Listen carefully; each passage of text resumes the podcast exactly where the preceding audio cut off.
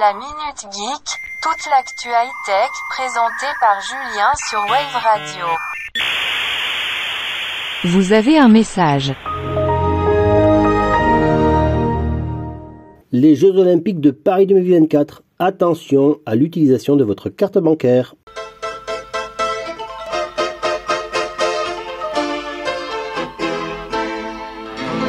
Une nouvelle hérésie apparaît au sujet des Jeux Olympiques de Paris. Elle concerne les modes de paiement dans les boutiques. Visa a l'exclusivité des Jeux Olympiques de Paris du fait d'un partenaire avec le CIO signé jusqu'en 2032.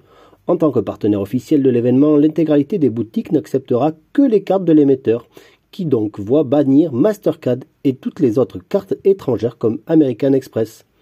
On pourrait croire à une blague ou se dire que les organisateurs finiront par comprendre le problème et se résigner à faire un pas en arrière, mais il n'en est rien.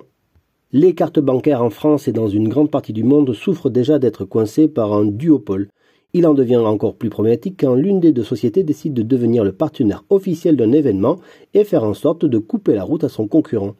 Lors des JO de Paris 2024, les seules solutions pour un article proposé dans l'une des boutiques de l'événement seront soit le liquide, soit une carte bleue Visa.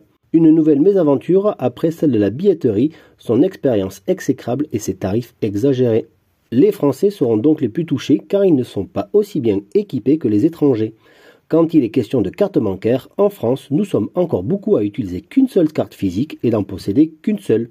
C'est généralement ce que nous proposent nos banques, y compris les banques en ligne. Or, il est maintenant courant chez les utilisateurs de néobanques d'utiliser plusieurs cartes grâce au paiement mobile et au portefeuille numérique.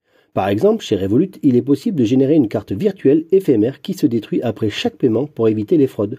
Les paiements mobiles ont déjà cet intérêt de demander une authentification biométrique avant d'effectuer un paiement, mais il n'y a pas de plafond contrairement aux paiements sans contact classiques. Difficile de se dire qu'en France, un événement aussi important que celui des Jeux Olympiques oblige ses vendeurs à demander aux consommateurs de se diriger vers un distributeur automatique de billets chez une banque physique pour pouvoir retirer de l'argent et revenir régler leur achat il semblerait que les leçons du confinement et de la crise sanitaire soient déjà bien oubliées.